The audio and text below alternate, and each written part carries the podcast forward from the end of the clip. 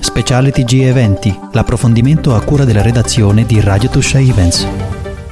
Ciao a tutti e benvenuti allo speciale del TG degli eventi. Oggi è il 27 gennaio e eh, ricorre la giornata della memoria, una giornata importantissima e proprio per questo abbiamo eh, come ospite ai nostri microfoni Maurizio Piccirilli. Benvenuto. Buongiorno a tutti. Tu sei già eh, stato intervistato, sei già venuto a Radio Tuscia Events eh, perché hai raccontato la storia eh, di quello che è successo a 2000 carabinieri attraverso il tuo libro Carabinieri Caput e appunto raccontato le vicende eh, avvenute durante la seconda guerra mondiale. Sì, Carabinieri Caput è praticamente una storia che ehm, entra di diritto nel, nella giornata della memoria perché eh, quei carabinieri furono oh, catturati e deportati a Roma una settimana prima del rastrellamento degli ebrei nel, della capitale. E, quel, eh, e, quei carabinieri furono fatti prigionieri, come emerge da una documentazione che è presente nel mio libro Carabinieri Caput, delle edizioni all around, c'è eh, una documentazione che eh, dimostra come i tedeschi eh, volevano appunto eh, togliere di mezzo i carabinieri proprio per eh, perseguire la loro tragica decisione di eliminare gli ebrei romani. E questa e tante altre, ci sono tantissime storie diciamo che sono rimaste nascoste nelle pieghe della storia, perché purtroppo questi 76 anni da, um, dalla liberazione del, dei prigionieri eh, nei lager nazisti, troppa, troppo, troppi silenzi, ci sono stati troppi silenzi nonostante il processo di Norimberga, nonostante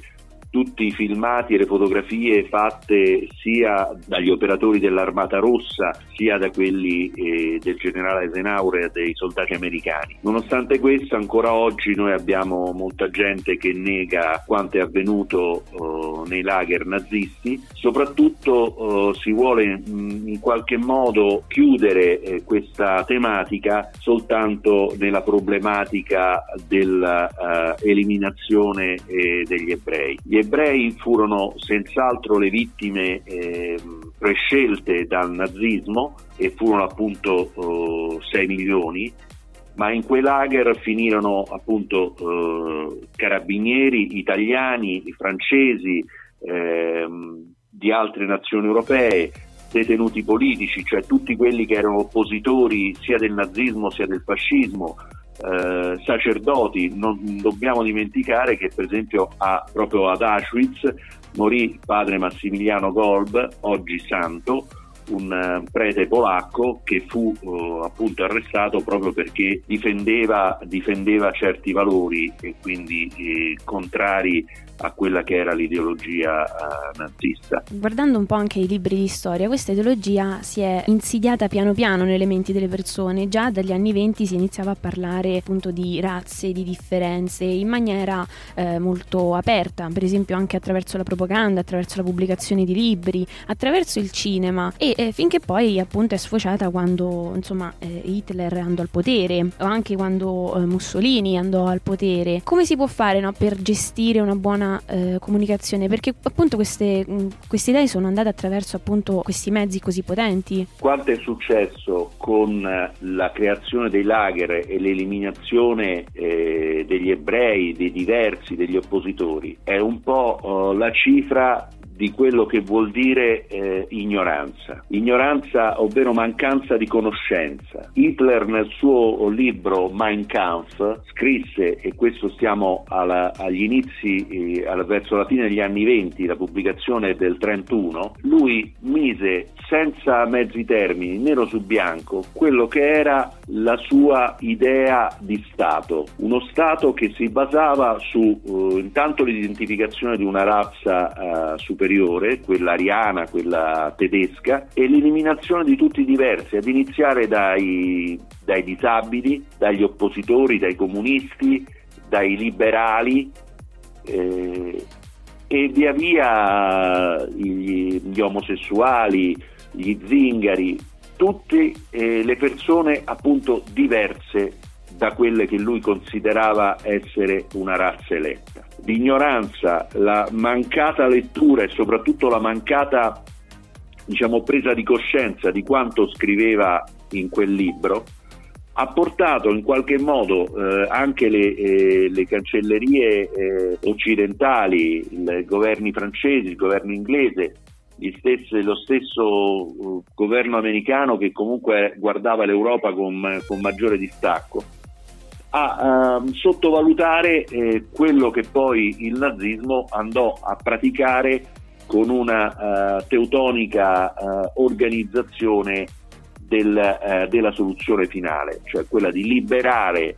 eh, la terra dalle persone a loro non gradite. In Italia con le leggi razziali eh, si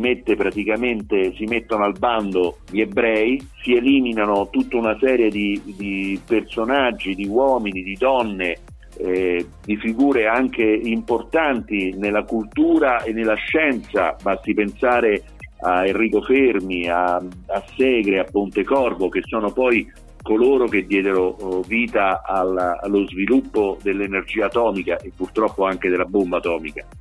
al Rita Levi dei Montalcini, ma anche tante persone che facevano parte del, eh, della società, maestri, eh, professori universitari, tutta gente che fu eliminata e, e in maniera totale dalla vita pubblica uh, e dalla vita sociale italiana. E questo purtroppo quando io sento dire da tanta gente ah ma gli italiani non erano razzisti ma gli italiani non è vero, non è vero perché molte persone l'eliminazione e quindi l'eliminazione di alcuni eh, colleghi, per esempio dei docenti universitari, ha permesso a loro di salire di fare carriera, ha permesso di occupare dei posti che eh, non gli spettavano. E l'indifferenza, che è la parola che Segre ha voluto che fosse eh, stampata nel Museo della Shoah al binario 47 nella stazione di Milano, è fondamentale perché non furono soltanto le SS, i nazisti in qualche modo, cioè loro sono stati il braccio di un'indifferenza appunto, di una, di una complicità diffusa, di gente che eh, per esempio a Roma molti ebrei furono eh, arrestati perché denunciati dal vicino di casa per 100 lire, eh, che allora erano tante, ma comunque per 100 lire eh, altri ebrei furono, furono, eh, gli hanno chiuso le porte in faccia, non hanno eh, aperto quando chiedevano soccorso. Quindi l'indifferenza, l'indifferenza e l'ignoranza, quella stessa indifferenza e ignoranza che non, mh, mm, non è soltanto un velo quello che, su quello che è successo nel passato, ma anche oggi basti vedere la situazione nel campo profughi di Lipa in Bosnia in questi giorni, tantissime persone eh, disperate sotto la neve, senza ripari, senza cibo, senza acqua, senza, senza nulla, senza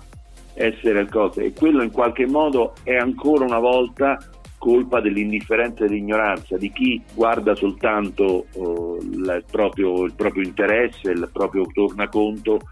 e ignora quello che avviene intorno a lui. È un po' quello che ehm, sta accadendo adesso in questa situazione di pandemia, dove l'anno scorso eh, c'era molta solidarietà, c'era molta vicinanza, si cantava dai balconi, si, facevano, si applaudivano i medici e gli infermieri e oggi invece vediamo tanto, tanto, eh, tanto odio, tanta, tanta, tanta rabbia, tanto eh, riaffermare la propria superiorità. Ecco, questi sono i virus che ehm, provocano eh, e hanno provocato purtroppo quello che oggi celebriamo come eh, la liberazione dal, da una tragedia che comunque ha segnato fortemente non solo il XX eh, secolo ma anche eh, l'umanità. Se consideriamo queste le persone che sono uscite a salvarsi l'hanno fatto ma attraverso delle strade molto difficili come per esempio la clandestinità, nascondendosi, eh, alcuni si sono arruolati nei partigiani, altri invece hanno resistito andando prima nei ghetti, poi nei campi di sterminio, quindi sono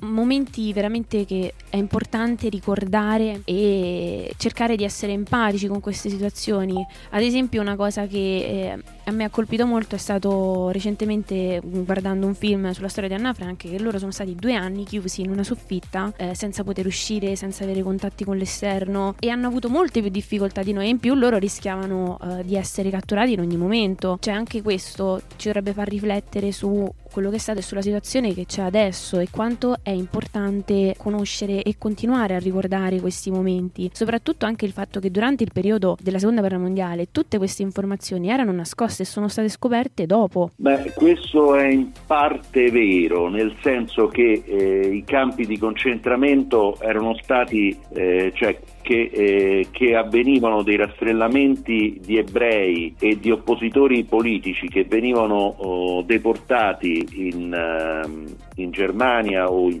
comunque in Polonia o nelle altre zone occupate dai nazisti.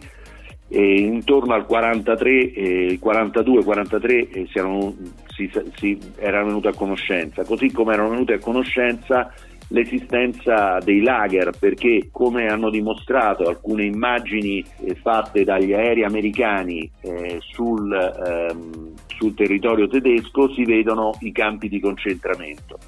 Non furono bombardati, non vi furono delle azioni mirate, la giustificazione dei, dei comandi di allora eh, alla fine della guerra fu che avrebbero messo a rischio anche i prigionieri ma di fatto un minimo di, di conoscenza uh, c'era. La verità è che molte di queste persone, eh, queste persone che sono state detenute nei lager, sono sopravvissute grazie soprattutto a, allo spirito diciamo, di sopravvivenza proprio dell'uomo, ma anche dalla um, solidarietà. Ci sono, ci sono uh, racconti appunto di aiuti fra, fra le persone, aiuti di, appunto di questi ex deportati che raccontano come sono riusciti a sopravvivere. Nel mio libro Carabinieri Caput eh, c'è il racconto di alcuni sopravvissuti che raccontano come, come, si dividevano il pane, come si dividevano le bucce di, eh, di patata che eh, riscaldavano, cuocevano praticamente a fuochi improvvisati è una situazione appunto, io ritorno a dire, l'importanza di oggi è chi ha conoscenza di questi fatti, chi, rius- chi ha avuto la fortuna di raccogliere testimonianze dirette dei sopravvissuti, di continuare a raccontare e mantenere quest- viva questa narrazione nella memoria. Anche qui nella Tuscia, molti ebrei dopo le leggi razziali lasciarono, lasciarono Viterbo, si rifugiarono nelle campagne trovarono anche loro della solidarietà, però nel, nel, eh, alcuni di loro nel, nell'aprile del 44 26 ebrei furono eh, catturati dai fascisti e eh, detenuti nel carcere di Santa Maria in Gradi, quello dove oggi c'è una sede dell'Università della Tuscia. 11, eh, alcuni di loro riuscirono a fuggire, 11 furono deportati e non tornarono mai. Quindi anche se eh, tutto questo a pochi, a pochi mesi, appena, appena, due mesi dalla, uh, dalla, liberazione, perché nel giugno del 44, praticamente a fine giugno, nessun tedesco era più presente eh, nella Tuscia viterbese perché l'avanzata delle truppe alleate praticamente li aveva respinti verso il nord. Eppure in pochi, in pochi mesi hanno, hanno, sono stati sufficienti perché anche la Tuscia contasse eh, dei, dei, morti tra, um, tra, gli ebrei della sua popolazione, ma um, non solo ebrei, come dicevamo all'inizio, anche molti appunto, carabinieri originari dei vari paesi viterbesi furono catturati e furono detenuti nei, nei lager per più di 18 mesi. Alcuni sopravvissero, altri, altri morirono eh, di stenti, di fame oppure per maltrattamenti quando non furono uccisi perché magari avevano tentato la fuga. La memoria, soprattutto la memoria e il ricordo, sono cose importanti che non dovrebbero limitarsi al, alle celebrazioni di un giorno, ma eh, essere eh, portate avanti nell'ambito eh, di tutto l'anno, sempre. Non è un caso che Israele ricordi la Shoah non in questa giornata ma eh, a giugno, in un giorno eh, che appunto in cui Israele si ferma al suono delle sirene proprio per ricordare tutte le vittime del, del nazismo. Proprio per questo che è importante ricordare, noi ti ringraziamo per essere venuto ai nostri microfoni. Mi raccomando, ricordiamoci di questa giornata sempre. Grazie, buona giornata a tutti. Buona giornata a voi.